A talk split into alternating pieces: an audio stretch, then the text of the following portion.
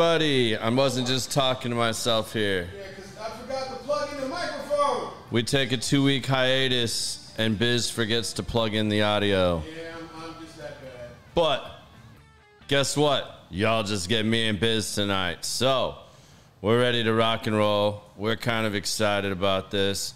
We haven't done this since the very first season.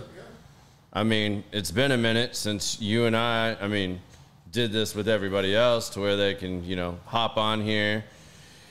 Whoever comes on tonight, feel free to chime in. I'm mainly going to be watching the Facebook stream, so if you are watching on YouTube, jump over to the Facebook. If you're not getting any responses, I'll try to bounce back and forth, but Biz's computer is on the other end of the table. Way so down there, so I got to. I'm gonna be peeping at it from here to make sure the signal doesn't. Yeah. I have to do producer duties from way over here. yeah, I can do that, though. We'll we'll make it work. We'll be all right. We'll, we, We'll be we, we, okay. we can handle this, I can do think. this. I We're think so. professionals now. Yeah, because we've been doing this shit for like a year and some change. So I guess I know, know. we. I guess we know what we're doing. Well, I mean, we're on season two. We're not quite to a year yet. It feels like It it. feels like it, though. That's a good thing. Yeah. Okay. I mean, Okay. I'm I'm good with it. I'm I'm ready to rock and roll. All right, cool. Well, how you doing, man? I am tired. I know. I am Last tired night, be- between the whiskey workout program, which is held. I'm more tired of all the accountability. The, the workout is the easy part. It's Alex getting in your ass when you don't log this right, when you don't do. I mean, and it's not a bad thing. Don't let me look bad. Like I said, I work out and do all the gym stuff for years, but having somebody actually hold you accountable, having somebody educate you how to eat when you wanna like it's cool how he does it. Like, yo, man, he said, "What you eat today?" I said, oh, "I did blah blah blah." But since I was with my kids, I had this, this, and this. And he doesn't. He doesn't be like, "Oh, you shouldn't. Have, you shouldn't have ate that." He's more like, "So if you do do this, have this instead of that." yeah. And you don't. There's no guilt. There's no nothing, and it makes you not even want to go to a drive-through no more. Like, skip it. You guys get drive-through. I'm going home and get like salmon and a salad. No, and he's even said like talking to Alex about it. A lot of the people that are perfect about like checking everything off and just go so hardcore, they fade, they fizzle, I they can't. struggle early on. Like I actually might go back to incorporating a few more of the things now that I'm in the follow up program because I don't, I'm not required to log every single thing, but I kind of liked that accountability after a while. Once I got used to it, once it became habit, it was easy. You got, and I, I eat a lot of the same things regularly to But stay d- very d- does it bother you? No, no. I mean, Exactly. I'm kind of a creature of habit. So I mean, Food once is I got now- in my Food is fuel. yeah, and I got versus my its pleasure. routine. It's a routine, you know. Like Yeah. I consistently have one of these two, maybe three things for breakfast every morning. I have my protein shake. I have my protein bars that I fill in the day with, and then dinner. We mix it up some, but I mean, like, it's not a lot of. I mean, we don't go crazy. Like, we get a all, protein. cool food costs a lot of damn money now. That's the Yeah, one thing. oh, dude, it's bruh. crazy. I don't know how people with kids do it. Like, Oh, I watch easy. these kids just throwing noodles. stuff into the cart, Oh, they're and spoiled. parents They're about to have a fit in the store, Ah, man, and man, if you take your kids to the store with you, you damn crazy. I don't. Man. I don't either that or you need to train them because my God, man, my nine year old. Ooh, look at that Lunchables. I said, ooh, look at that. You buy, you buy, but he caught me kind of out there because my son Oliver earns money when he plays football. So when he pulls a flag against a touchdown, he does get it. So he's one of the few kids that like, you got money. He'd be like, yep. Yep, I pulled the flag three times, I Dad. was like, which Lunchable do you want, boy? Just go ahead on and I, yeah, he be he be he be calling me out. he don't forget. Not at all. He does not forget. between Robux and grocery and snacks, like he is, he's on it. So let me recant that statement. Um, but he earns it though. yeah, We don't. I don't give my kids nothing. He and that's kind of what, like I think today's show is about a little bit since we're on the fly. But what is common sense? Even though we spell it like money, it's still meant to be the use of your brain in life. And um, the people we interview and we have on the show, it's more about how did you use your common sense? What things led you down your journey, down your path? Was it an elder? Was it a parent? Was it a mentor? Was it yourself? Was it realization? How did you use? Because I, I think the world is really teetering on the lack thereof of common sense lately. Mm-hmm. And which is basically, in layman's terms, use of good judgment. And I'm not going to talk about the craziness that happened this weekend because I respect that situation. I'm more talking about, like you said, the, the the parent letting the kid throw everything in the shopping cart. Yeah. You know, or when you know that you've had 17 bourbons or something and you opt not to get an Uber and get mad that you have a DUI. Yeah. Somebody told you that girl was crazy and you still went over there and got that phone number. Banana cream pie. I Just that common sense. Yeah, I mean, there's just so many ways talking about common sense can go, and that that's kind of where we went with that because, and I didn't want it to just be talking about the lack thereof.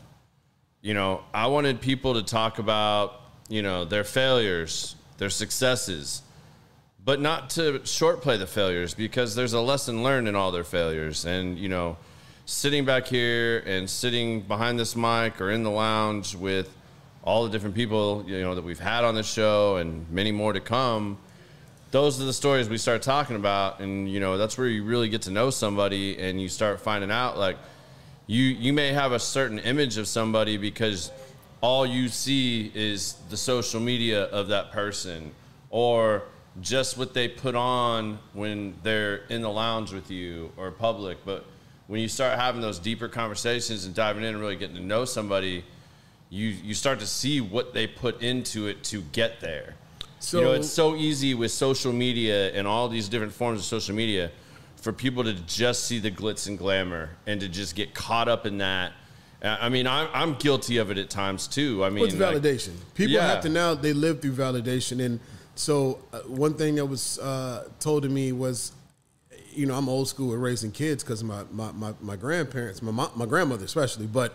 Um, I, I never really thought about it. And I look at my 14 year old, there's so many days I just be like, man, what the hell? Why don't you get it? Like, are you refusing? But people, I was told that it's harder now to be a child than it was in our day Oh, I'm sure. because all the of- eyes on you. We didn't exactly. You you didn't have the pressure of acceptance of the world. You know, the example I always use: if we got in a fight at school and you whip my ass, hey, that goes no further than those hallways in that school. Just like I got beat up today, shake hands and we go. Now everybody has their camera phones out. Yeah. So if you get whooped, the entire planet will see you get beat up. Now you become a meme. Now you become people are in your inbox, in your parents' inbox. People are. T- I mean, now your whole life can be ruined in one embarrassing moment because the world sees it and how you judge yourself. You know, and I, I think that's where bullying and I mean, I call some of that stuff just hazing and you It know is. stuff like that that we had when we were kids. Was it bad? And you know, I mean, I, I think about stuff that happened. You know, growing up playing football and baseball. We, you know, the seniors and the older kids when we were on select teams or when you were in high school, they did shit to you, even if you were But good. we, but we knew that was coming. Yeah, you knew that we was coming, We expected that when we when we first got Yeah. to high school. We knew we got caught downstairs. We had the ROTC was downstairs in the high Yeah. school I was at, and man, I had a locker downstairs, and that's where they would catch you at. When you're a freshman coming on a football team, you knew it was coming. But it was like it, it got to the point. But then as the season and, and everything went on, then y'all became boys. But it, it's But just a how much- rite of passage period. Yeah, and rite of passage and stuff like that. But how would we feel about that? You know, in our time, like you said, that happened. That happened in that locker room. That happened, you know, offsite, whatever, and it stayed there. And it was your kind of acceptance, and like you knew once that happened to you, like, yeah, I made varsity, and this is the varsity, like, you know, letting me know, like, all right, you're here, like, yeah, you're good kid, but we're gonna remind you that, like, this is what's up. There was some. There, there was. I mean, it was rough, but there was no intent to to, to overly hurt how- and damage There- somebody. You're right, and you know, even in even the difference between like Connecticut and Texas to like stuff that happened in, in well, I'm just gonna call it hazing. You know, hazing when you made varsity or you were in the locker room with the guys and the stuff that happened. Yeah, there was always somebody or a select group that took shit way too far yeah. and you know they got they got handled and that and that got that got dealt with it was addressed i mean there was even an incident when i got to texas where this guy got yanked out of you know my algebra class and he went to jail Like, I mean, Lesson learned. you took it too far, bro. Like, lesson you you crossed the line. Like, that stayed there. But the in between stuff. I mean, I'll even tell a story here in a minute, but uh, uh, of what happened to me. But even when that stuff happens, it didn't go on social media like you said for the world to watch it. Like, how much worse would that have been? Like, think about I don't know what happened to you. I'll tell my story in a minute, but I know the two different things that happened to to me in football that. I mean, I got over it pretty quickly. I mean, I wasn't like, I mean, yeah, at the time it was humiliating. After the fact, it was like, all right, we're going to get these dudes back. You know, we got something for them too and and then it was over with, you know, and the season went on and we all became friends and everything was cool. It didn't it wasn't like it stayed like that. But how different would that be if that was on social media? And that got put out there to where it wasn't just the locker room or the few people that heard about it outside the locker room that kind of razzed you about it, but the whole school, the whole world was able to see that and it was captured on video because I'll t- I'll tell you both of the ones that happened to me if that had been put on social media, it'd have made the damn news and it would have been Bad. bad and uproar. Because the first one, so in Connecticut, as freshmen, when you come in, they ship all the kids off during the summer before school starts to a football camp. Mm-hmm. Like it was like some kind of like military college or military school where there's dorms. You eat, sleep, and drink football for mm-hmm. a week. You practice together, and then now there, I think it might be two weeks, but then you scrimmage, and you know you. All, it's a big. It turns into a tournament between the mm-hmm. schools before the season even starts. Well, I remember one of the very first nights, the seniors made us take our jock straps, filled them with shaving cream. We wore them like Vader masks and had to run the halls. I mean, That's hazing. that That's, sucked, and it was but, there's, embarrassing. but there's no physical harm done. you. we weren't hurt. It didn't do anything. I mean, yeah, your pride's a little hurt. You know, you're wearing your jock strap and your cup on your face, running around in your BVDs, you know, like tearing ass through the hallway, trying to not get caught by the coaches, you know, and make it back. And you had to make the lap. And, you know, if you weren't fast, man, you better be getting it because the guys at the end, by then, all the noise is coming. So now the coaches are coming out of their rooms. But what if that had been put on a video and put out on social media? Whole program would have been shut down. I, I mean, right then and there. The other one, which is way worse, and what I liked about the Connecticut did, and I, I think schools should do this everywhere. When I was a freshman in high school, they assigned every boy and girl to a senior. Some had two, Like a sponsor.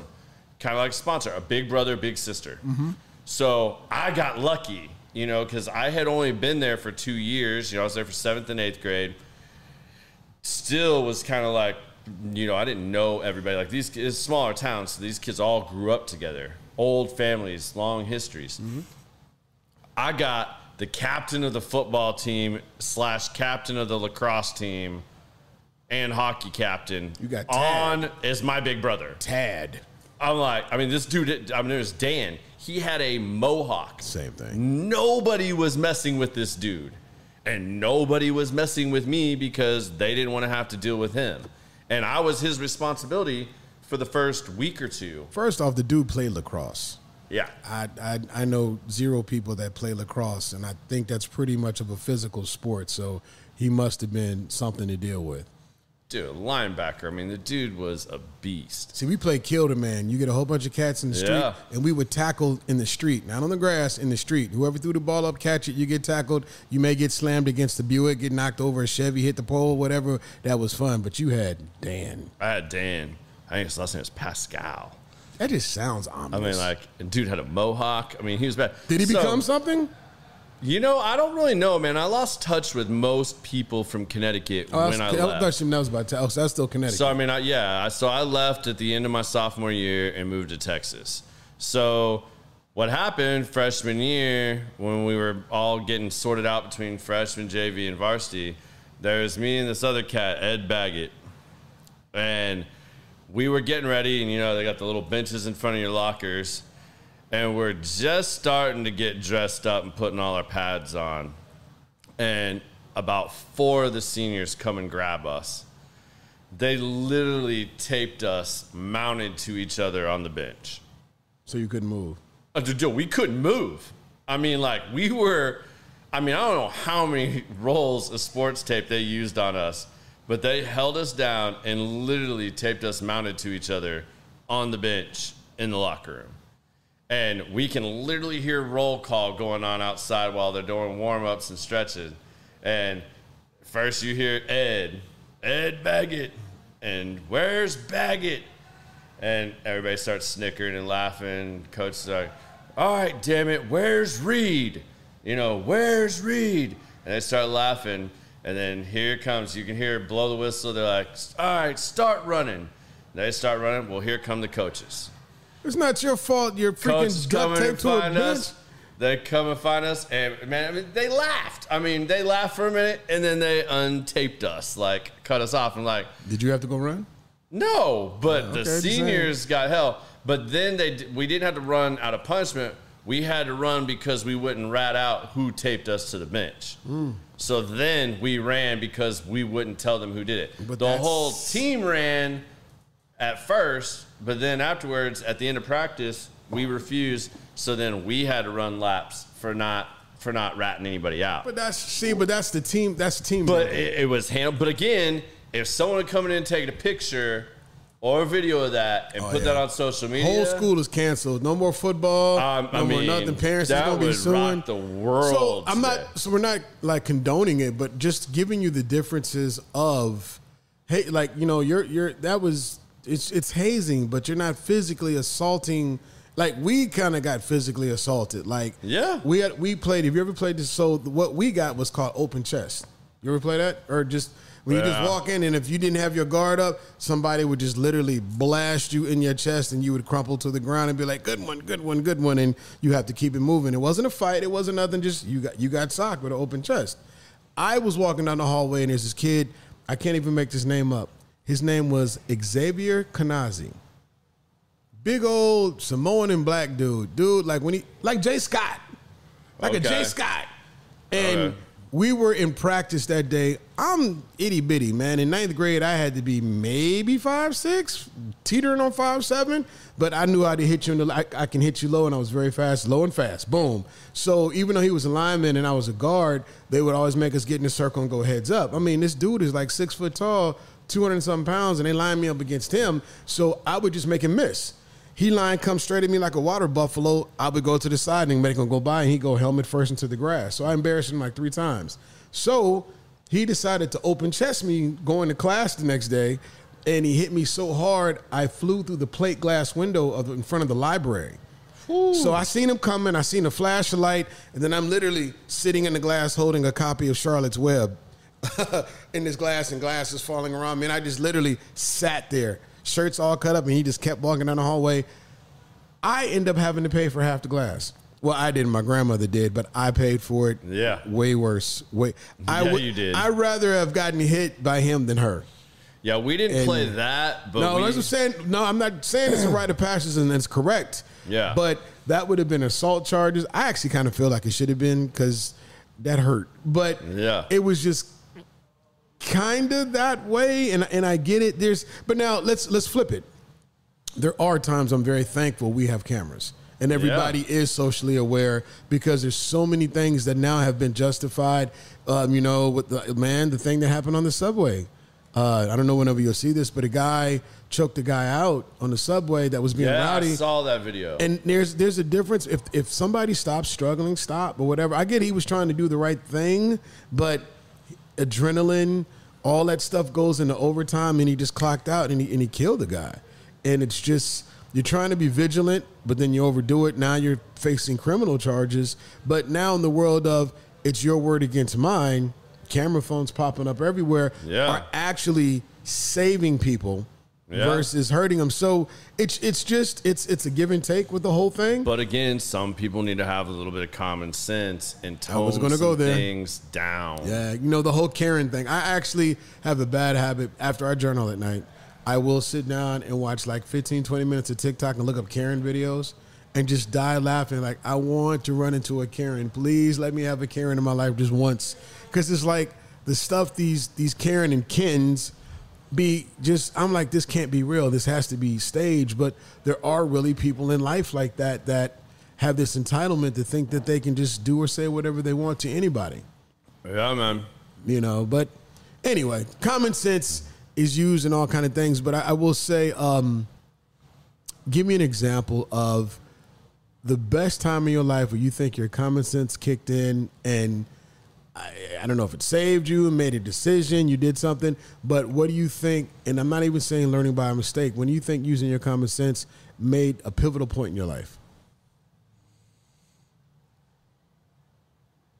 That's a tough question. Aha. A pivotal moment. A pivotal moment. Something where you're. So for me, I was in the army about second year and I had a really, really good friend of mine. He's still one of my best friends to this day. He's about three years older than I. And when we got to Germany, um, you know, I, I'm 18, so I'm out of the country, not, not even out of home, I'm out of the country in another place, and they let us loose. And whenever we would go clubbing, all the guys that would hang around from my unit would like to go out and start fighting. Just starting fights with, you know, the local Germans on the economy. They would just wild out and whatever. And it just because of how I was raised, it just wasn't my thing. Right. And one night they got into a huge fight with these uh, uh, Arabian guys. And my common sense, my little angel on my shoulder, aka my grandmother's like, boy, sit your ass right still. Don't go out there. Oh man, we ride together. Come on, man, B. We about to go ahead and ride on these dudes. I'm like, y'all got it. I'm gonna sit over here and talk to these girls. I'm, I'm gonna make sure the ladies are straight. Y'all cool. Y'all go ahead. So my, my mentor, my boy, came up. He says, smart decision. Watch what happens.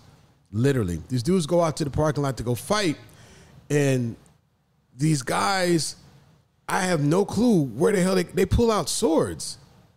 Swords. I'm like, who the, how do you have a, go get a pistol. They pulled out swords, not the big curved swords, but they were like, like daggers. Yeah, like swords. I'm like, where would you even have them at? Two dudes got stabbed. Uh, another dude got his arm sliced, and they running and screaming and hollering. The dudes walk up on me, and they just looked at me and said, "Respect." I said, hey, cool. And they walked off and they left. And I was just like, man. I mean, I can't think of a specific instance right now that makes me feel like that's a story I would tell, but I will say this: there was there's I mean numerous times my gut said, "Don't go out tonight. Don't go out with this group, this person." And you got to listen to your gut. Don't don't get involved, you know, in stuff like you're saying. Like, I mean, there's so many different ones. You know, I, I moved every three years growing up. So I had to learn to adapt and read situations and different people really fast. And I was the really tall, skinny, lanky kid that, man, I just got picked on like bad. Like, if anybody could say they got hazed or bullied, man, I feel like I could I could take gold in every place that I lived up until about the point of going to Connecticut. You know, Wichita, Kansas was absolutely brutal. Wichita's hood. Wichita is Wichita's hood. hood. I mean, I went to an almost all black school. Wichita's like, hood. I mean, like it. It was rough, man. I mean, I lived in a duplex across the street, and I could not make it from the front door across the parking lot, past the crossing guard, to my front door without getting jumped multiple times a week. I mean, like all the damn time. Like I had to learn to fight. I had to learn to defend myself, and I had to learn how to find ways to put myself in good situations or protected situations where I didn't get myself involved in things. So, you know, there's a lot of things like that. Like, I mean, you know, I can think of I had a friend in Connecticut that I hung out with this dude that was Puerto Rican. Well, I had a lot of Puerto Rican friends, but one of the dudes I hung out with, it started off because I was decent Spanish and he was like, he just didn't care and he was like blowing off Spanish class. So he'd copy my assignment, whatever. And he was Puerto Rican. It was Puerto Rican. Just I'm, just, I'm talking about like it wasn't like he had a problem with.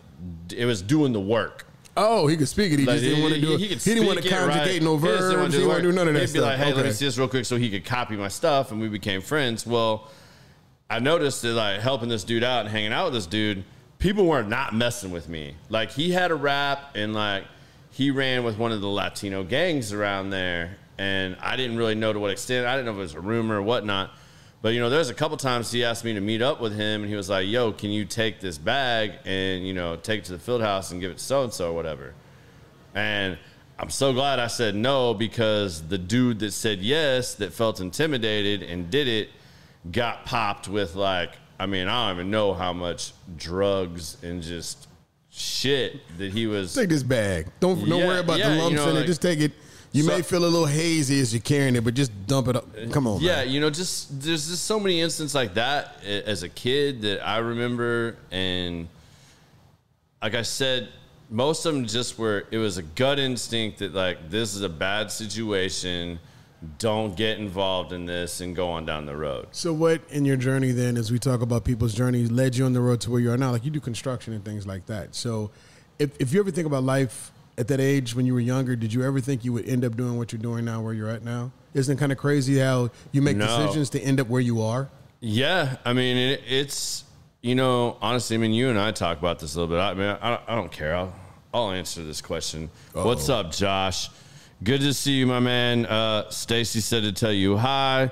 We got some dirt on you though. You didn't say that she knew you since you were pretty much born, and her brother Phil was there as well. So, uh, my man Josh, I got some stuff for you. Uh, but thanks for tuning in, brother. Uh, and Biz, he's happy to see you in front of the camera today. Oh yeah, this is what I look like. Hi. Yeah, yeah. For go. those of you that are wondering, we're gonna have to get that worked up. This multi-angle thing where we yeah, can, like, I got more cameras. When we when we I got to figure this thing we out. get that figured out. The new I didn't even place. plug the mic in today. You're gonna add a camera to it. You're Yeah. gonna, you're gonna mess this shit up The for real. uh, but to answer your question though, no, my journey's taken a lot of different twists and turns, and there's a lot of times I thought I made the wrong decision. You know, like I'll go back and you know, I I had an opportunity in my early 20s when my father passed and instead of going back to sc- going to school like go to college which i'd never done um, or buy a house or you know something really smart with the money i just decided i was going to be an entrepreneur and talked my family into supporting doing a franchise decorative concrete business hmm. that was not a good experience Did I- you learn from it I right? learned a lot though. I learned a lot from it. There's a lot of things I learned that I wouldn't do again, things I would do differently. I mean, it taught me a lot, but I wouldn't do it again. But it sounds like you got into your industry early, like right out the gate. It's well, you planted the seed. Well, no, what happened was I went I went to the Navy and thought I had that figured out and I hated that. I didn't like it. It wasn't my cup of tea. I got honorably discharged 2 weeks before I would have graduated boot camp.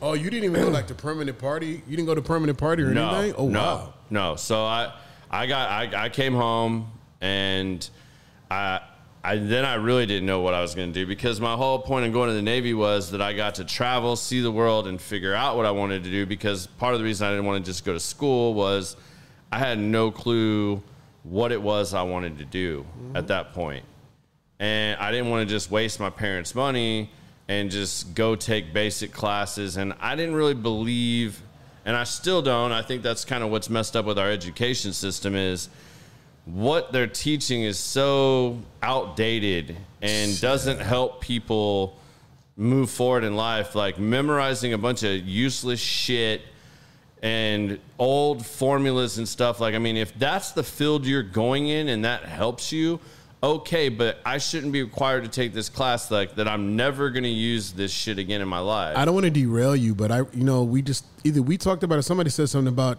a college degree don't mean shit anymore. No, it doesn't. I, mean- I don't think it does. I mean, I really think that entrepreneurialism should be a course. Like when my when my parents grew up, they had vocational high schools that Yeah. taught you. They taught you all the basics, schools. but trade schools. I truly think that I wish we have that now. we're gonna have to have that and get that back because when you know, and I don't, I don't want to derail completely, but if we don't start training kids and getting kids interested in these things and the shit that a lot of us don't want to do or don't think we want to do or don't weren't taught or don't know how to do, when this when this generation, you know, even in my construction industry, when this and I talk about this with Grady and a bunch of the guys up here that you know, big time custom home builders and stuff like that. When this next generation that has the 20 to 30 year old kids at home and younger, and when their parents that are master carpenters, trim carpenters, painters, drywall guys, electricians, plumbers, you name it, go go on down the list. Their kids, they've spent their whole life mastering those crafts and becoming really good at them, building up companies and doing all that. They're getting harder and harder to find. And when those guys start retiring and they can't do those physical labor jobs anymore, or they go on to something else because they just physically can't do it anymore, there we're going to have a real hard time in America and I, probably across the world, but in America for sure, getting people qualified to do this stuff. It's hard now in both of our. It's going to get worse. It's hard to find, like for me, during my marketing company side, it's hard to find good help. Like when I say different photographers, videographers that are hungry, I've run into kids that they're all cool with it until you give them an assignment that has a challenge to it. Yeah. Nah, I'm good, man. And they literally just walk away. Nah, I'm, I'm cool. Like everybody in the world can't just start a YouTube channel and expect to be a millionaire. No. But unfortunately, that's kind of the mindset that's that's that's happened. Yeah. And it's now on the other on the other end of it. No, I don't think that you have to do the traditional thing: graduate, go to school, get a job till you retire, and be done. No, I, I think you should be an entrepreneur, a free spirit. But we're not teaching kids. Everybody like even old dog new tricks. Even I just learned uh, the thing about value, and common sense tells you if you provide value to somebody, they will pay you for it. But yeah. you do have to means that you have to know what you're doing. You do have to do it when you say you're going to do it, and then have the gumption within yourself to do it better than anybody else. So that way you will be highly referred and recommended, and you can become a millionaire. But like you said, some of these skill sets that take stick to itiveness people don't want to do it. Everybody thinks it's the easy, you know, all the way when we talked about Alex and they whiskey want weight to loss. easy money. Everybody thinks that they can money. watch these late night commercials and take two pills and not do nothing, eat a bag of Twizzlers, and you're going to look like what's that dude's name? Uh, or Zac, take Zac steroids Efron's. and not even work out. Yeah, but even that's a bad road. That's what I'm saying. That's like, a bad, bad road. I've been there, done that. That's not good. Yeah, it doesn't you know, matter. It doesn't, but it's the easy way. It's the easy way. You know, so it's but it all starts at home. Common sense starts at home. It's it's because you are either a product, you're a product of your environment. Yeah. You take values from the streets, you take values from school, and you take values from what your parents or your home life. We did foster care for 13 years. So we had a lot of reprogramming to do. We had a lot to combat against because we would have kids that would go home with their bio parents and all the negativity would go there for a week and then they come back to us and we have to restructure that all again and it's that's that's that's very hard. And kids, they've got so many things coming at them. How do you turn them that way, especially when the adults of the world are leading by the example that's throwing them down that well? Yeah, and you've had all these parents, you know, my generation, even that, yeah, they they did so much to provide, but they did so little to teach and be there for their kids. And these kids just got used to having everything given to them because they were just pushed away with a computer, a, you know, gaming system, whatever, and kids don't go outside anymore. Kids no. don't play. Kids don't learn. Kids. I have to threaten my son to take his tablet all the time to get him to do something, and that's the only way he'll move. When he comes home from school, the first thing he'll make sure that thing is charged. He'll make sure it's ready to go. He'll forget all his chores. But man, that tablet is always a one on on point. So I, I threatened both of them. I said, this summer you guys have limited electronics. You're going to, I don't, man, you're going to play with some G.I. Joes. You're going to create something. I'm giving them a camera. You're going to make me a movie this summer. You're going to make t shirts. You're going to, you guys are not just going to sit here and stare at a screen. Yeah. I, I just, no matter what, and, but the thing is, as, as, as dad, as busy as I am, I'm going to have to carve the time out to enforce that, nurture that, and make sure it gets done because we also cry wolf a lot. I'm going to yeah. make you do this. And then you get busy with work. I got to pay the bills. Bye. Here's your tablet. No, we, we it's yeah. it's self realization. It, it starts there first, and and that's it's hard. But like you said, I never really thought about that point. That once the current generation dies off with trades, who's going to be left to do it? Because there's people Oh. opting not to do it at all. Like, man, I'm good. I mean, I, I can I can name multiple trades that are excellent. They've built phenomenal businesses, and they have kids that are in their early twenties that didn't want to go to school, didn't want to do this and that. They want to inherit dad, mom's business, but they don't want to do the work. I mean, like they. They, a they don't know how. They've never taken the time to learn, even though they've had every opportunity, or they just don't care. They they want the money that that brings, but they they don't want to do the work. So, I mean, I think we're in a world of hurt in the next decade when these guys start retiring to find skilled trades. Man, it's it's gonna AI be, ain't gonna build a house, man. You can AI can design a house, but it ain't gonna get out there and, and put that that that drywall I mean, if I if I had young kids today, I would be trying to push them to learn a physical trade. You know, whether it's you know, like I look at my little nephew, and he's like a little engineer brainiac. Like the kid is so smart, and he loves building and tinkering with things. Like, I mean, I I, I try to buy him. Sarah and I both try to buy him like engineering sets and things where he makes gadgets and robots and stuff like that because he he wants to build things with his hands and and make these things. And he's making circuit boards and alarms and all these little amazing things. Keep from the time he was like 5 i mean at 5 he was doing 11 year olds like engineering kits like Elliot's so i mean son, Elliot's son is doing like straight up college level programming, and this kid is like ten. Yeah, that's what I'm saying. But like, people got to start doing that with trades though too. Like, if your kid is like fascinated by like electronics or whatever, like the wiring, elect, teach them about electricity. You know, I'm saying electricity, it's like thing I'm scared to death of. uh, you know, but I mean, not not everybody wants to be a plumber. You know, not everybody wants to be a carpenter. Kid really likes to build something. Teach him how to build stuff. Teach him woodworking. You know, there's so few really high end trim carpenters that are like really good. A Kid likes painting. Teach him how to be a badass. Like, not only can they build a really good paint business, and you know, my my boss told me 20 years ago, you want to make a lot of money? Go go buy two vans, some ladders, some paint rigs, and build you up two solid paint crews. I'll I'll, I'll put them to work all year long. You know, like just him. Bruh, you know, I had like, my and- living room painted, my living room, the whole downstairs, my whole downstairs painted. And I painted my office, and that took me two days and a bunch of mistakes and whatever. These dudes came in and painted my entire house, 3,700 square foot, the, the entire downstairs, and repainted even the big top, repainted the whole ceilings white. Yeah. It was eight grand, but they did it in one day.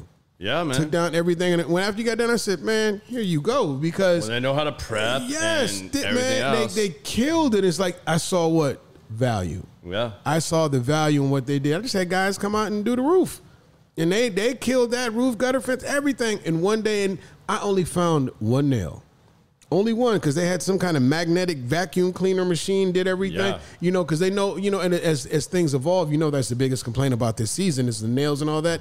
I found one nail, and it was literally off to the side under one of my chairs on the front porch, but that was it. So Yeah. it's like these guys, you know, I recommended him. He's done six houses on the block. He's whatever. Brung the kids tacos on Taco Tuesday. Was cool about everything. And I just say customer service, value, how, to- how to get it. But he also told me he inherited his uncle challenged him. His uncle was doing the roofing thing. His uncle bought. Uh, his uncle has a little side gig repairing wrecked cars uh, Duramax 2500 Chevy truck. Just what you said. He said, take this, get your company name slapping on the side, get you and your boys together, start doing these roofs and look on it now. He said, this is only his first year. And he has so much work he's had to subcontract because he just did it. But he also makes sure that his subcontractors are up to par, whatever, because reputation means family everything. member that mentored him and All showed him how to do day. Started with the truck Yeah. hung out with him for two summers, did it, And went gave and him did truck, the work. and now he does the work, and now he's not on the roof anymore. He is the foreman, but it Yeah. does. He's still making sure everything gets done, But and he, he knows the everything about it. learned how to do it. yes, yeah, he said two summers, but even that's nothing.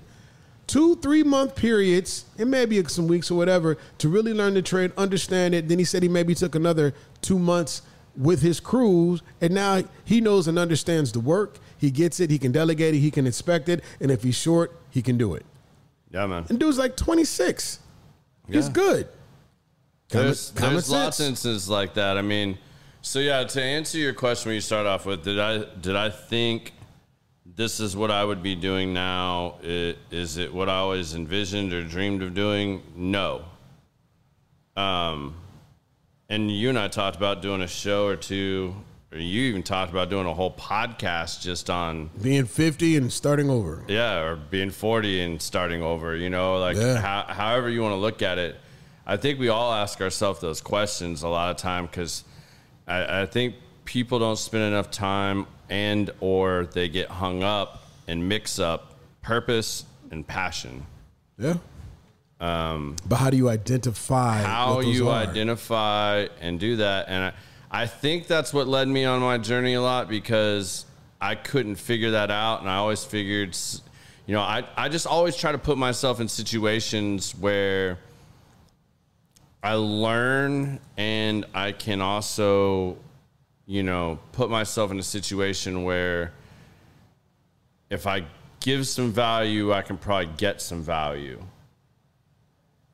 You know, uh, whether that's a simple conversation, sometimes they lead to other things, you know, and you might discover from talking to somebody and putting yourself around other successful people, other people doing things that you have interest in, you're going to pick up and learn other things.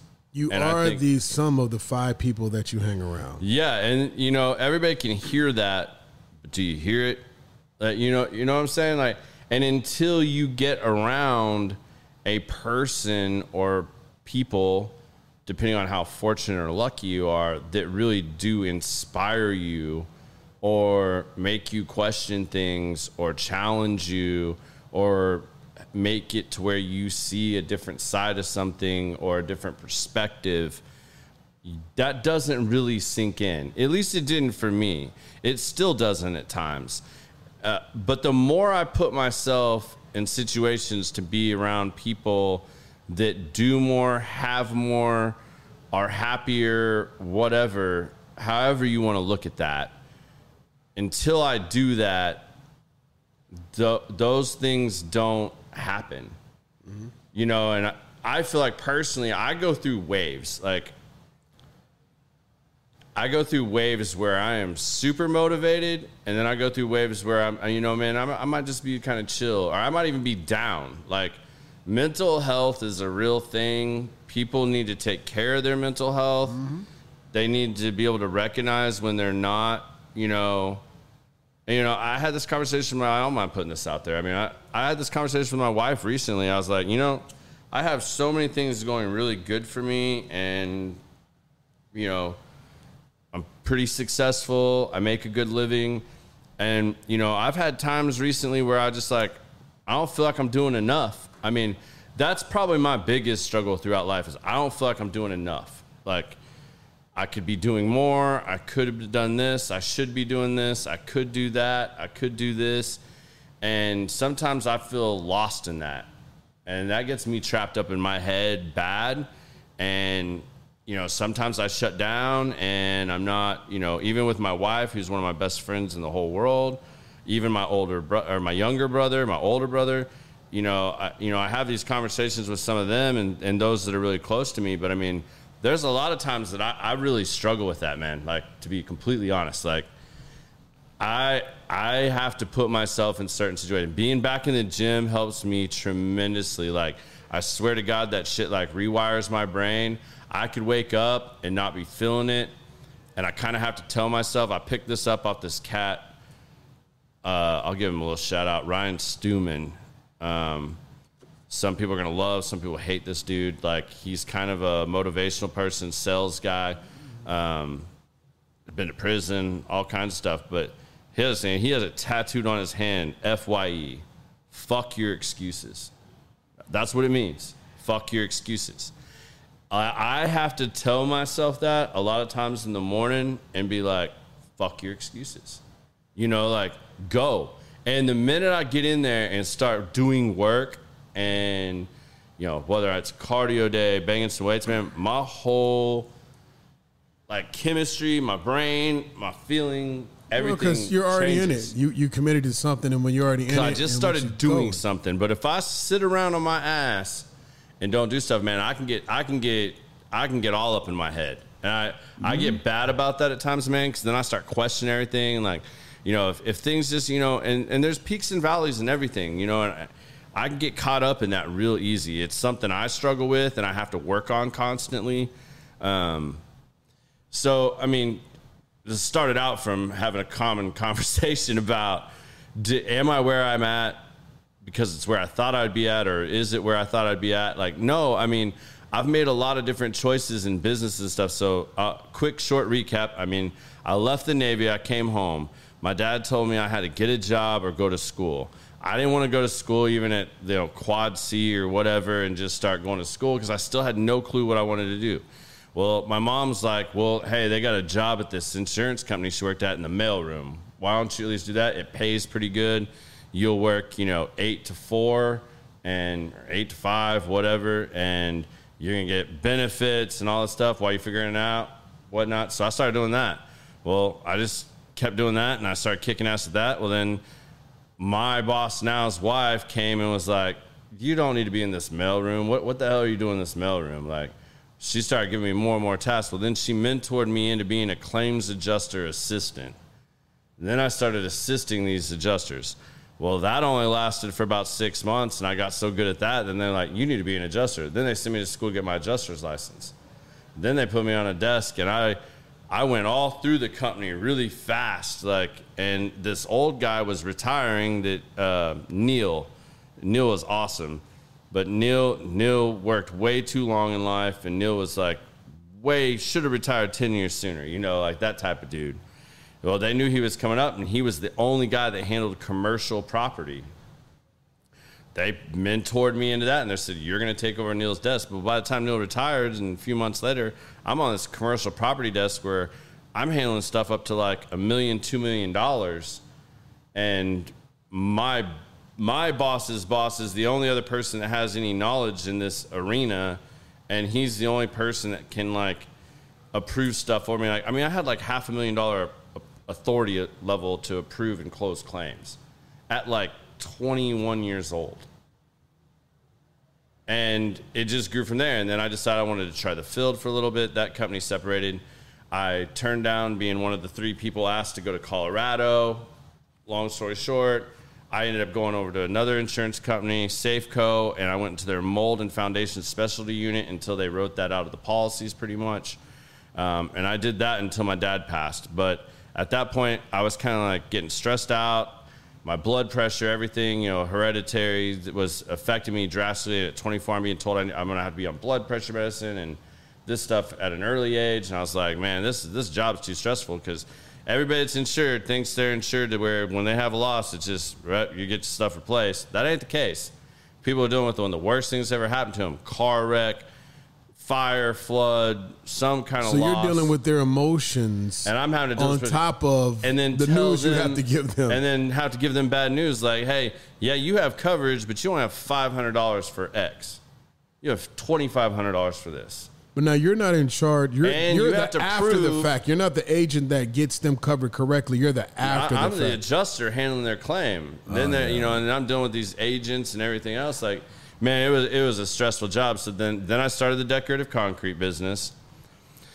Then the recession hit, and people quit spending money on their outdoor spaces, and you know, Is that like the cobblestones and the pavers and all that other stuff? I got into paving for a little bit. I specialize in doing micro thin overcoatings on concrete, where I can make it look like whatever brick, stone, oh, acid Oh, okay. staining, stamped concrete, Some shit I would never get. epoxy coatings, all this stuff. I mean, I did, I did all. I do want to do that to my garage. Yeah, it's I definitely want to do that to my garage. but I did that for three years, and then right when the business was really picking up, and I had like over a million dollars in contracts. It rained that summer before the economy really shit the bed. It rained from spring all the way through summer. Like even if it was just a little bit that day, got a little bit of rain, and I lost all these pool contracts and outdoor space contracts, and I finally had to just close the business down and decide to stop shoveling and start digging, you know, quit digging the hole and start shoveling it back in. So I did that. Well, then all my buddies were working in the mortgage industry and were working for Countrywide doing refis, and they were killing it, man. Like all of a sudden, my buddies, and man, both these cats had one had a GED, one one had a little bit of college, but that was it, and they finagled their way into those jobs, and then they got me a job up there. But I had to wait for the next training program which was like six months away. So, and I just gotten divorced. Um, I went to work for one of my buddies that built arbors, decks, fences, gazebos, stuff like that. I worked for him for a whole summer while I was waiting on this program. My current boss had been calling me back when I had the business and trying to get me to come work for him doing what I do now. And I always turned it down. Well, I get on it Countrywide. I'm killing the training program. Like I'm setting records at this training program. Like, dude, I'm I'm passing off. I, I refinanced this guy's like 12 property portfolio out of Baltimore. Do you think your experience with insurance helped with all of that, or that's just a natural it, knack? It was just a natural knack, man. I mean, I've always had some kind of sales role in a lot of different ways. So sales has always come really easy to me. So you know, once I once I grasp a knowledge on something and I believe in it and I know it's something I can sell, then I, I can sell it. Mm-hmm. And you know, all those things kind of led Ice to, to an Eskimo. Yeah, I mean, like all that kind of led to that, and then Countrywide got caught up in that downfall in the recession and was doing all those bad loans and yeah. stuff. And Bank of America swooped in and bought them. And I'm a week from graduating and about to be on the floor, and I'm going holy shit, you know, am I going to have a job? Am I going to get laid off right after complete? I'm, I mean, I'm the star stud, like, and my boss now called me. Is like, yo, I just had this guy leave me. He went back out chasing storms because a hurricane had hit. And he's like, I need somebody. He's like, I, I don't care what we got to do. Come work for me. And I had to make a decision right then and there. Was I going to roll the dice with Countrywide being bought by Bank of America when my all my buddies are making good six figure money and I've been struggling for a while after everything that happened. So, or, so now here we come. Yeah, the common sense and the gut moment. That's what yeah. this sounds like. This, this is where your life kind of pivots. This is one of them. That's what I was saying. So I had to make a decision. So they offered me a job. I took a huge pay cut with the promise of it would take me a year or two, and I could be in sales, and that would get me back up where I wanted to be. So I took that jump because I had more faith in what they were doing than the dice of a big corporate America coming in, buying another company that was doing shady things, mm-hmm. basically, and going on a different path. It took me three years to be able to move from being an estimator into sales. And that entire three years, my buddies continued to murder refinancing and we're making tons of money and I'm making shit. I mean, like, I'm not making good money now compared to my friends. I mean, it's a pay so cut. So you're, you're regretting? You're regretting? I'm thinking I made a big mistake, is what I'm doing. You know, at that point in my life, I'm thinking I, I've got debt from a divorce. I mean, I'm, I'm drowning. I'm living at home with my mom at 24, 20, 24 to 27 years old. I mean, I, I'm drowning. Like, I feel like I really screwed up again. Like, and then it started clicking and singing in. And then I, I, started getting some clients and I started building up my portfolio. And then I was able to break off on my own. And then within like six months to a year, I was selling so much that I had to hire my first estimator. And that's when it started clicking. And then it was like, I didn't look back past that. But that also comes back to like, is, is, it my passion? No. Is it something I'm good at and that I enjoy? Yes. I enjoy helping and working working with my clients and and helping them solve problems. So have and you identified a passion yet? I don't. You found, I think you found the question. purpose because when you say helping my clients, even what you do now, I, I see and hear that yeah. in everything you do now. So you've got your purpose, but I, I think your passion. Well, one of them is bourbon. I, I, I don't even. I mean, I, bourbon is. I wouldn't even consider. Would you call that a hobby? That- that's a hobby. That's me. a hobby. Okay, so That's a hobby. My passion, my passion is helping people and being able to work with people and have conversations, you know, and really, really. so your your people. passion and your purpose do share the same yeah, same book. yeah. That that's that's that's where that lies. So, if I was to ask you if you had a superpower, what would it be? What would you consider your superpower? I was I was asked this in a, in a meeting. Uh, we have a men's group, Bourbons and Brims, and the guy speaking one day about mental health, and he said he said everybody in the room, what is your superpower? Hey, thanks, B. I really appreciate that. He's, he's one, one of my good friends who is also a client just said, "It's never been about my sales. It's been about what I say and that I back it up." So what would be? Your I really, superpower? I really appreciate that. That's an awesome compliment. I think they're even telling you what Oh. your superpower is right there. Oh man, see, and I don't see y'all saying he's making me uncomfortable now because I don't like answering this kind of stuff. I yeah, I don't get to be on this side. yeah, much, yeah, yeah, I'm, yeah. I'm he's he's doing to me what I do to other people on the other side of this mic. Usually, I guess. Um, what would my superpower be? What would I want it to be? No, are you, are you no, no, like, no, what no. do I think? What do you think it is based on Oh, this how you live like life? if- okay, and, and I I don't it. mean like a Superman. I superhero. understand what your your, your own now. personal superpower that something that's very unique to you that benefits others. I think it's being able to relate to people.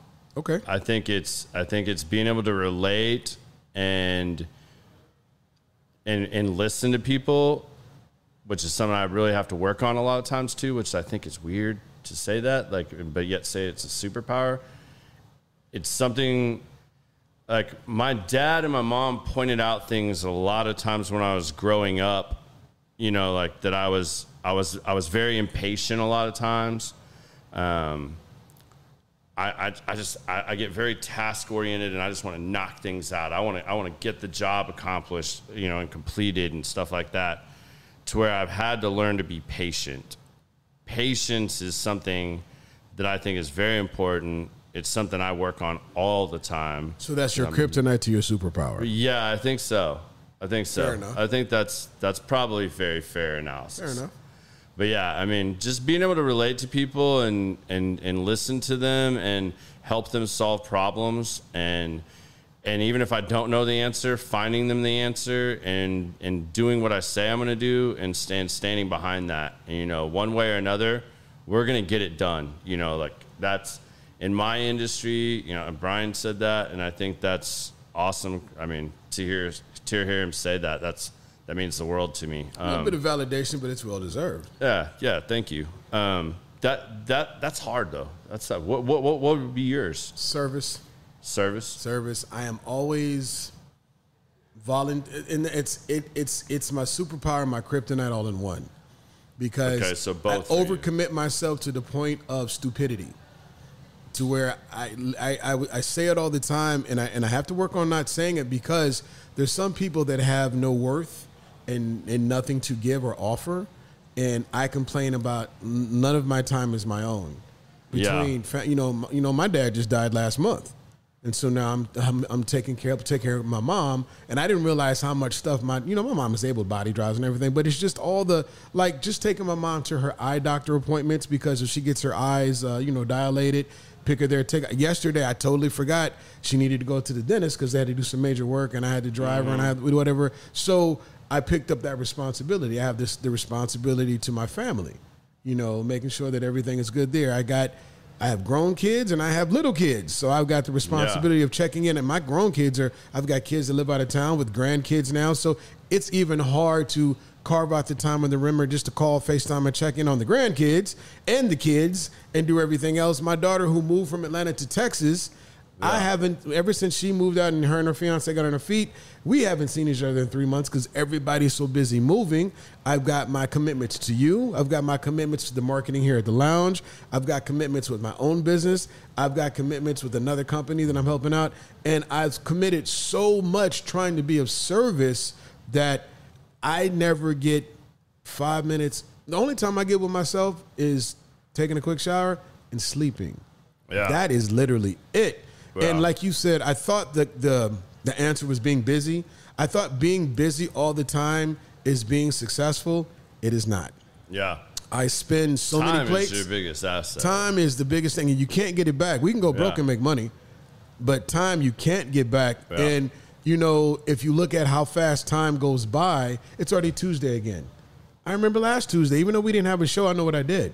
It just goes by so quick, so you can't do that. But I love being of service to people because of the naturally given talents that I have. Or I, I used to struggle a lot with clarity of purpose.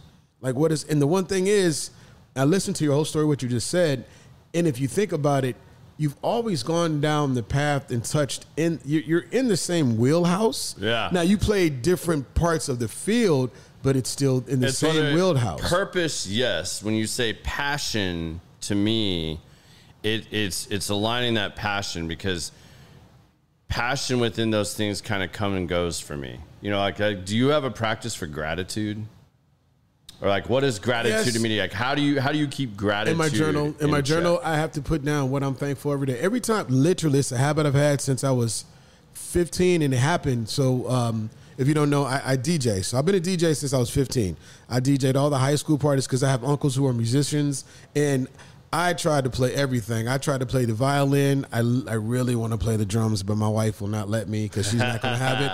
Um, you know, I tried piano and all this stuff, but I love music. And Yeah. my uncle Will had such a huge record collection that I would always listen to music.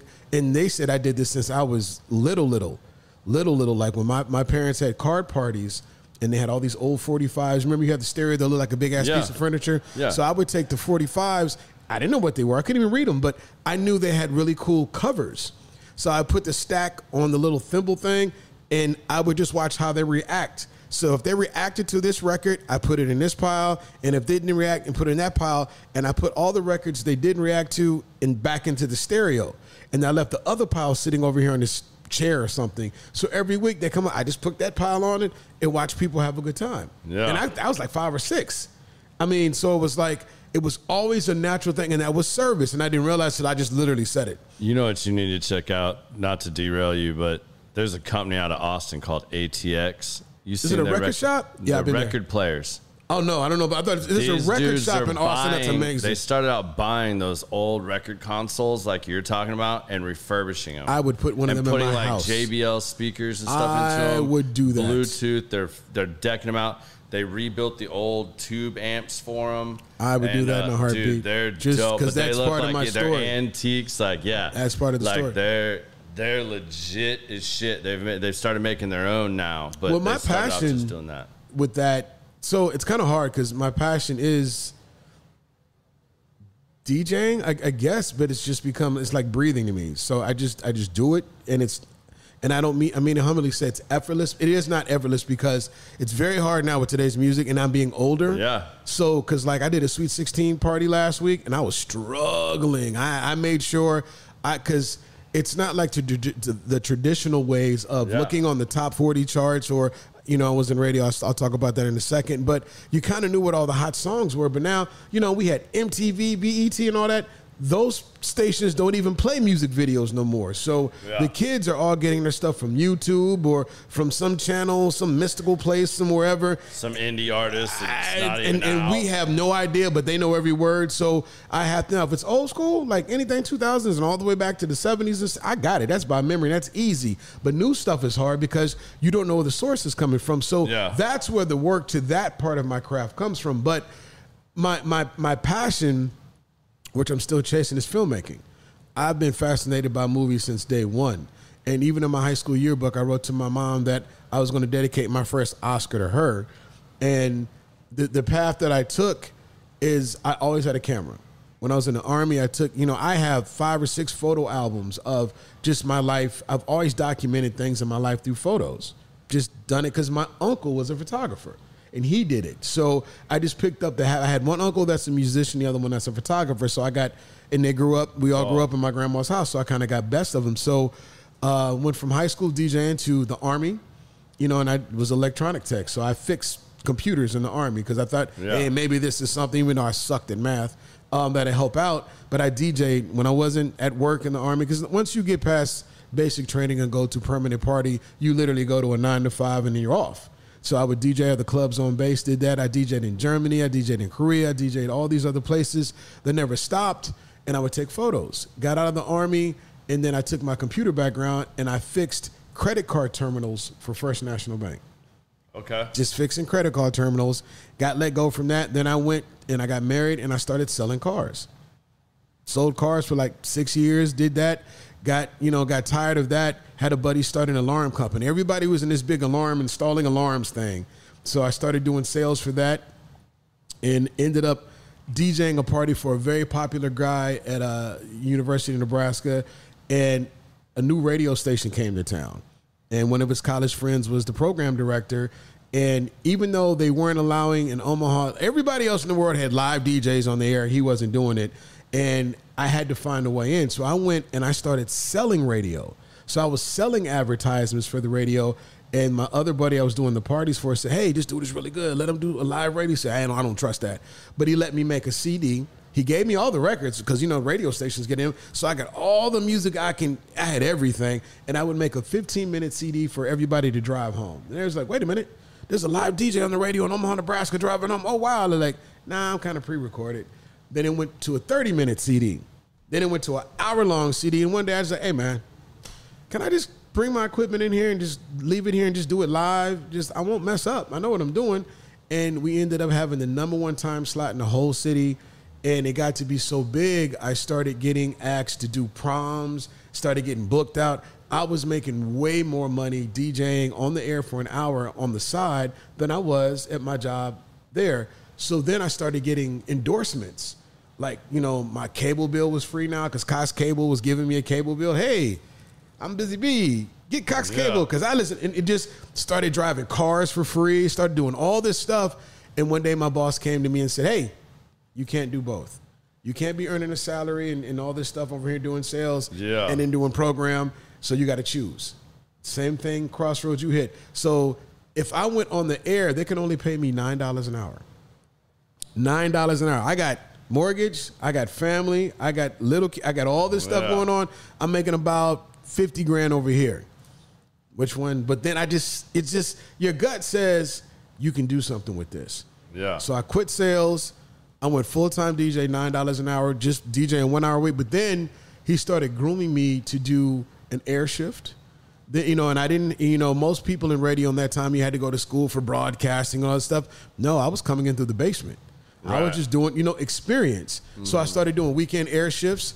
I started learning how to program radios use clocks telling you when this all this other stuff happens and I still did my thing and I became pretty popular. Then one day, literally Cloak and Dagger, a competing radio station was launching a new station. They said we want an all-black urban station because Omaha didn't have one. The only time that you had black radio in Omaha is when I was on the air for that one hour. Right. Then everything else was Britney Spears and NSYNC. That's as close as we got. Right. And um, I was like, okay, uh, I don't know how to be a pro. You really had to have like a bunch of radio experience and college to be a program director. Yeah. They just handed me the keys to a building and said, "Go for it." I had I walked in the building and was like, "What do I do?" And I had no support. I had no help. But luckily, a lot of guys. One was from here in Dallas, and all these other radio guys I kind of met. They all literally mentored me from other cities via email, via phone call, showed me what to do. They showed me the basics, and we took that radio station to the number one spot, and it's still there to this day. But we created a radio station from the ground up. So then I went from making nine dollars an hour to where bought a brand new house out west Omaha, had everything. Wife was driving a 760. on up. Man, the Jefferson's like crazy, and it was, and I did that for 13 years, and I never in my life thought that DJing would like. And then when the camera comes back into play, I started playing local artists on the radio, giving them a shot to have some exposure, and music videos and all that stuff started happening. So I bought Yeah. a camera. I started shooting music videos because they said the best way to be a filmmaker, the practice is shoot music videos because they're three minute little mini movies Yeah. started shooting music videos on the side. So running the radio station, DJing on the weekend, and doing music videos for everybody. Now at this point, I never took one picture with the camera; it was all for video. Um, then on my birthday, I got called into the office. Budget cuts happened, and I'm like, "How can you fire the black dude, the face of the black radio station?" And it's like, like this. Here's your severance package, and you're gone. It was over. It was done. It was. Yeah. I was out of there, and I'm like, out of 13 years of doing that, I knew nothing but radio. I had no other skill set in mind.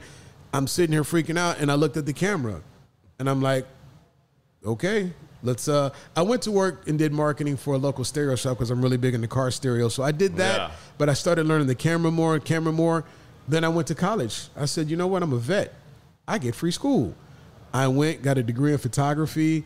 We opened up a photography studio, and it did really well for the first two years. But then I noticed the city was too small to really Yeah. make money because it's you know per capita there's a million photographers in there, and everybody's on the cheap. I'm trying to charge you maximum price because of how good my work is. When everybody else is like, well, we'll take mediocre work for less money versus paying you your value. Yeah. And literally, there's a company in Omaha that had, they were a wedding company, and they had affiliates all over the country, and they had one in Dallas. And I've been trying to move to Dallas forever. And I was just like, hey, um, you have anything down in Dallas? They said, yeah, we need a video photography guy down there.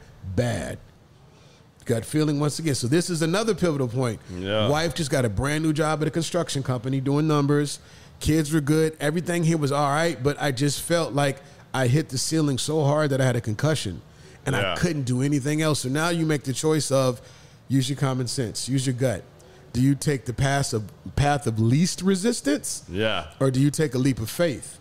Yeah. And I we we drove down here. We met with the guy. Said I can use you. Da da da da da.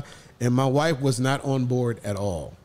She's like, hell no, I'm cool right here. Her family's there. Everybody I said, Yeah. all our family's here, but we uh, th- th- there's better opportunities. This she's like, nah, we don't know that. Blah blah blah. And and just it was a fight and a struggle. And one day. I'm gonna call this an executive decision, but it was really kind of like suicide because I just like, look, woman, there's gonna be a U-Haul outside next week. You gonna be on it or you not? I sold all my prized possessions, and and and was loading it up. And that last day that me and my brother were loading the U-Haul up with just my stuff, she comes outside with one of her things, puts it on the truck. She comes outside with another of her things. I'm like, "Are you going?" She's like, "Quoted Bad Boys. We ride together, we die together." And we moved down here, and, and the rest is like history. Yeah, you know, man. but I went through all those different phases in life, and every pivotal point I think in everybody's life is literally just one gut decision.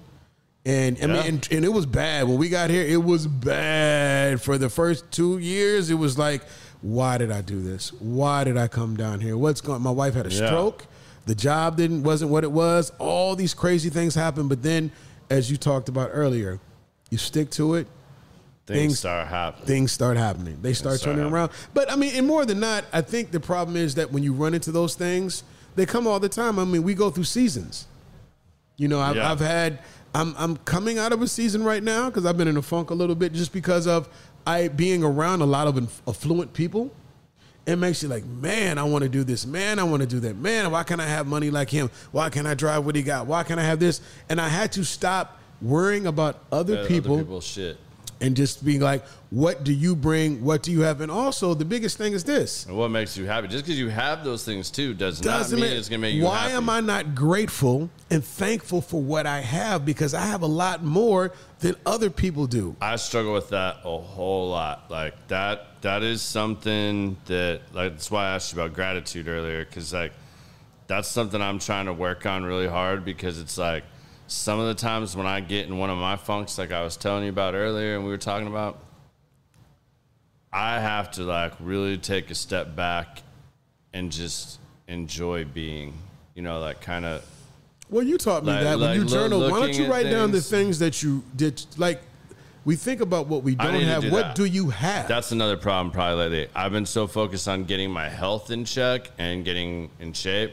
this is part of I've, that. I've, I, again, yeah, I, I'm with you, but I've, I've let the journaling and stuff slack lately, and that's probably a big part of my like I'm going- being up in my head. Going out of town like, tomorrow. I'm gonna do that tomorrow. Not putting those things down because like just taking a moment to sit back and be thankful for what you do have. I I have to make time for that. Like I don't do that enough, and just sit back and like Just Man. having your health alone, having your health alone. When there's people that are in dialysis and all these other things. I mean, just stuff, all those man. things. Yeah. They're not worried about none of the shit that we complaining about we don't have. Yeah. And you Yeah. have to say that out loud to yourself to be like, ah, if I, you watch the news and see all this shit that's going on, and you have to look around you and be like, shit, I'm thankful I have everything, and we are where we are. Or I you mean, just get caught up in the few bad things that are going on. You know, like I recently, I, I'm not going to go into this because this would start so much stuff, but like, a tough decision had to be made at work. And it wasn't how I saw things happening or going. I was upset about it at first, and then it went bad and it got worse. And now I'm kind of behind the eight ball a little bit. And I've got to add to my team and I've got to, you know, I've got to do some things to, to make life go back to where it's easier, it's more productive. It, so reach into that bag of experiences of life you've already been in. Right, right. But that's what I'm saying though. Like, but it's real easy for a lot of people. That's why I wanted to talk about it to this extent. Was one or two little bad things can make you lose sight of all the good. And if you don't take some kind of time or way to have some kind of gratitude practice or just something that to sit back and be thankful for all the things you do have, you can get caught up in that. And I think that's where a lot of people struggle and they get they get caught in that. I do it from time to time. And I have to sit back and look like, you know, I've I've got an awesome wife, I have an awesome family. Most people in my family have really great health right And now. And I think that's where the know. biggest thing is when we talked earlier about you you are who you surround yourself with because now Yeah. if you have a support group because there's I have negative Nancy's in my life that I've kind of pretty much let go Mm-hmm. and I noticed that you gravitate towards that bullshit if you keep it on so now you're whatever your situation is now you would just be on the negative end of that but when you have more of positive people positive things you'll find the sol- you're always going to find the solution. Well, solution sometimes you got to make time for that too, because like you know, you can have you can have people in your life too, or family that starts family that starts going through some stuff, and if that's negative or causing negative things, that adds stress to your relationship and other things that you know. Add that on top of it, you really have to make time to be grateful for the other good things. Well, you the know, one thing I know that helps is everybody. I don't care if it's Sarah, if it's you, if it's this, is that me. I now desire just moments to recharge. Yeah. You you, you have to take a break and recharge. And that's For one sure. thing my wife is so off the chain with.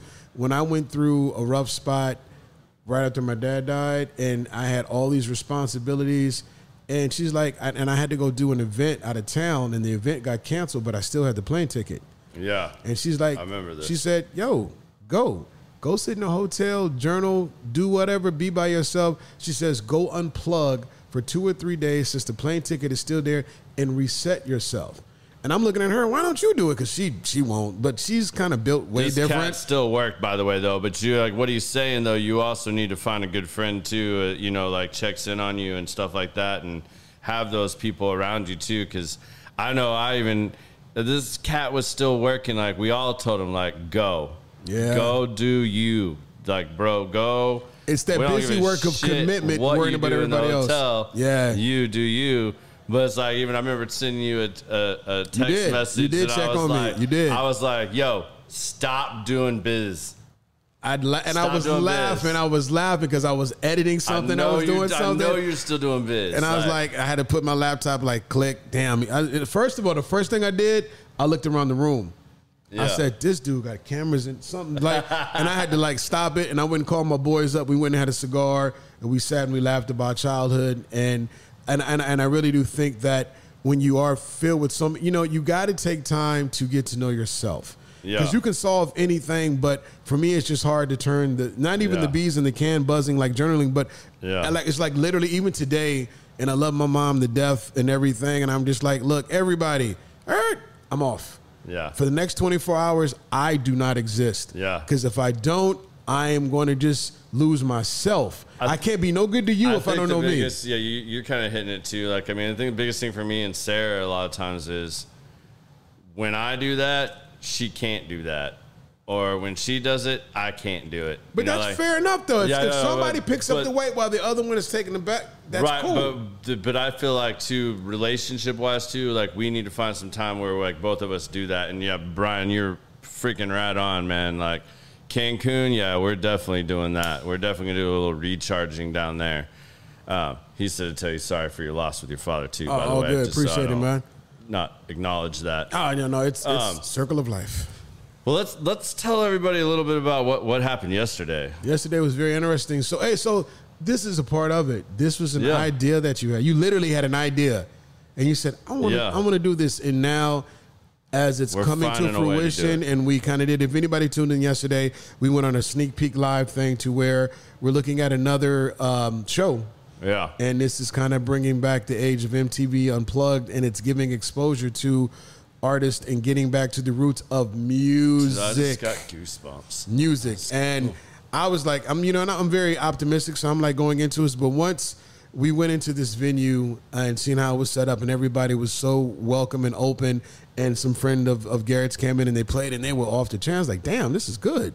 And to see it, to talk with them, to hear their story, and it reminds me of this podcast because you got a chance to get into the world, and uh, and we will have that episode. Yeah, uh, we actually did it live, We'll but we're going to download the episode so you can see it. Um, but to see the thing of giving artists a chance to get exposure that's a little more focused on them so they don't get lost in the minutia Yeah. of everybody. Because i remember the world where you had to have talent in order to get a shot instead of now any and everybody can get online and just put whatever out i think this gets back into the focus of it and it's really a great way to give exposure to something that's I, did, I got an education of, of the music scene here in Dallas. I was back in the other room talking with other musicians, and I was like, I had no clue they had all these spaces where people get together and jam and what they Yeah. do and where it's at. Arlington is starting to really come up with the live music scene. So I think this idea that you have birthed is going to turn into something big. I hope so, man. I think I think we're I think we're on to something here. I think it's you know I'm gonna put it out there for everybody that watches and listens to this podcast. If you've got a product or a company, whatever you want to get sponsored and you want to you want to be a part of this, reach out. You can hit me up at Garrett at commoncentsthepodcast.com.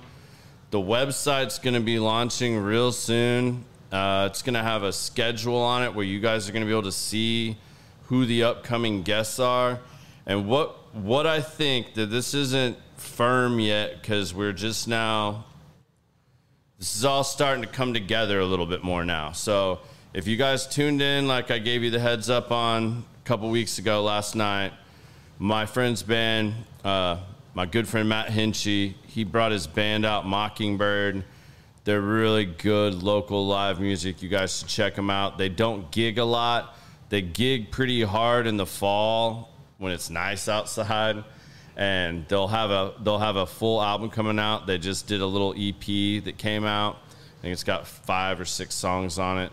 Um, don't quote me on that, but it's really good. You can find Mockingbird on all your major platforms. Check them out; they're really great, even better live. But what we did is we found a space that we may do some combination podcasts for. So I don't know if it it's gonna have a separate name for say on the shows that involve this because it's gonna be strictly about music. We're we're gonna bring bands in. I have a lot of connections. Biz has a lot of connections to local musicians, artists, and we're gonna literally bring back MTV Unplugged. Um, There it is. we're gonna bring it back in a sense that we're gonna get local bands to come in raw, live, acoustic. We're gonna put on a show for you guys. I don't know if this is gonna be once a month, every other week, But, we'll have a schedule up. We'll have a we get- schedule we'll have a up. The schedule will go up.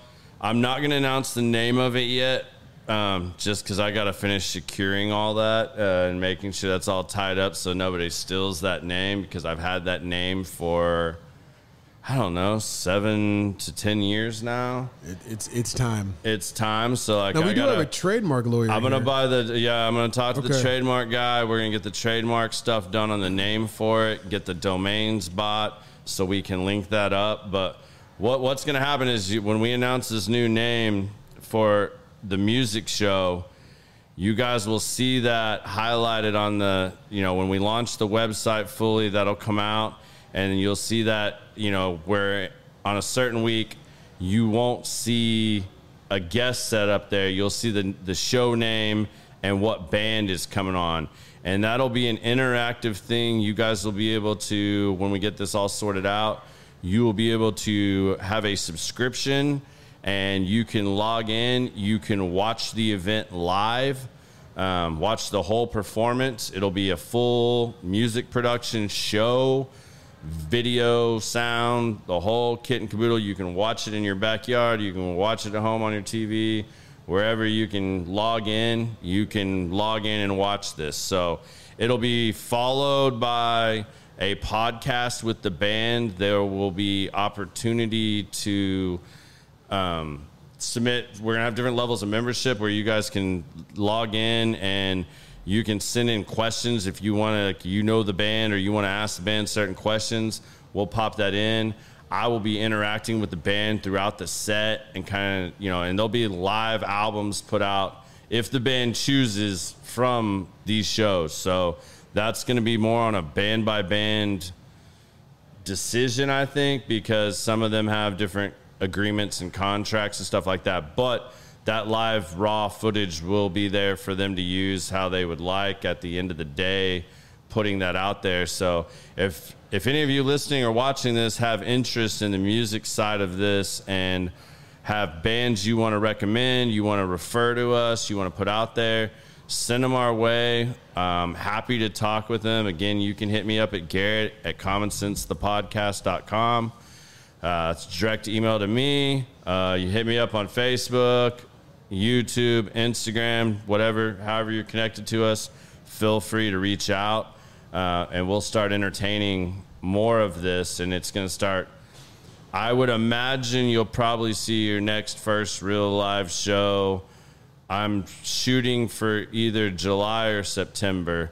Um, I'm probably going to be September-ish because that'll be the anniversary of one full year of podcasting here. Hmm. So September is kind of my end goal. If we can get something together before then and do something in July, that might happen. But it's it's not like we're gonna start a whole nother podcast and it's just gonna be another thing for now. We're gonna gradually build this thing up.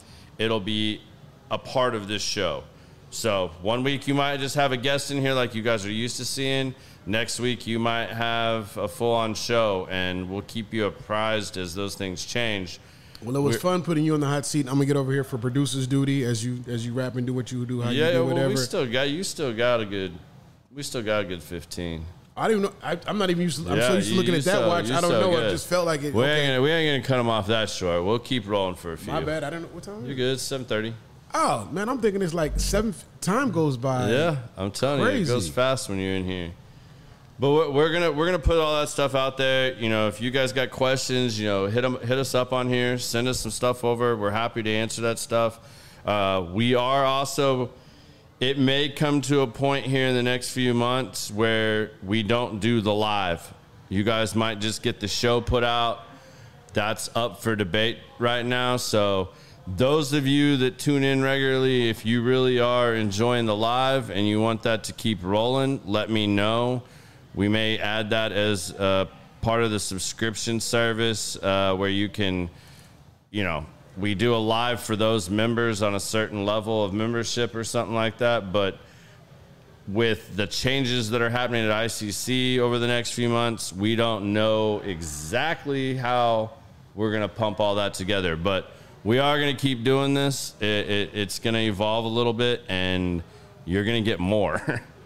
is the moral of that story. So you're, you're gonna get you're gonna get more music added into here, and it won't just be the you know the guests like you guys have had in the past. You'll you'll have the band. So they're really digging it. If you guys go back and check out my live feed on Facebook, uh, it's up on YouTube as well. I went live at the show yesterday, so you guys can kind of get a sneak peek of the main space uh, where we're hoping to put all this together and rock and roll from there. True. It's going to be dope.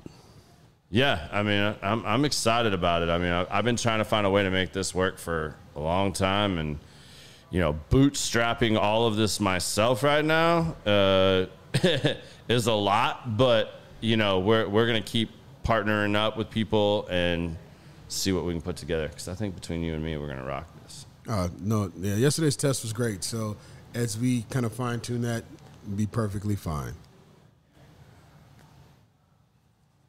Well, man, what, what, what, what do you want to end on? What we, we want to scare all the sponsors off and talk about something taboo, or what, what are we gonna do here? Uh, you know, honestly, I I think that just diving in more a little bit, getting to put like switch roles for a second was kind of cool. So I don't want to. It, it's it's almost it's golden where it's at for me because we we covered a topic that started one way, then really got center pointed on another way, and it's almost like I don't want to Yeah, I know. taint it. Like it's it's it's perfect where it's at. Yeah, I'll tell you guys this. Well, we're gonna wrap this one up here a little bit early, but a lot of you have been asking for me to bring on more industry people. So Industry like what like industry and multifamily. So with what I do with construction, I've I've been asked a lot. People want me to bring on more people from the ownership management side. They've enjoyed when I've done that.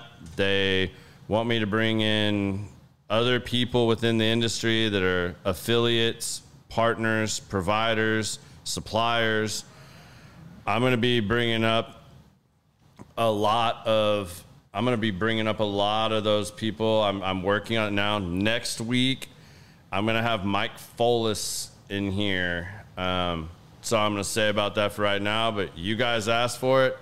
Him and I hooked up at uh, the uh, state trade show this year and talked about it. He was game to come on, so I'm gonna bring Mike on here. Those of you in the industry, most of you know who Mike is. He's been on every damn board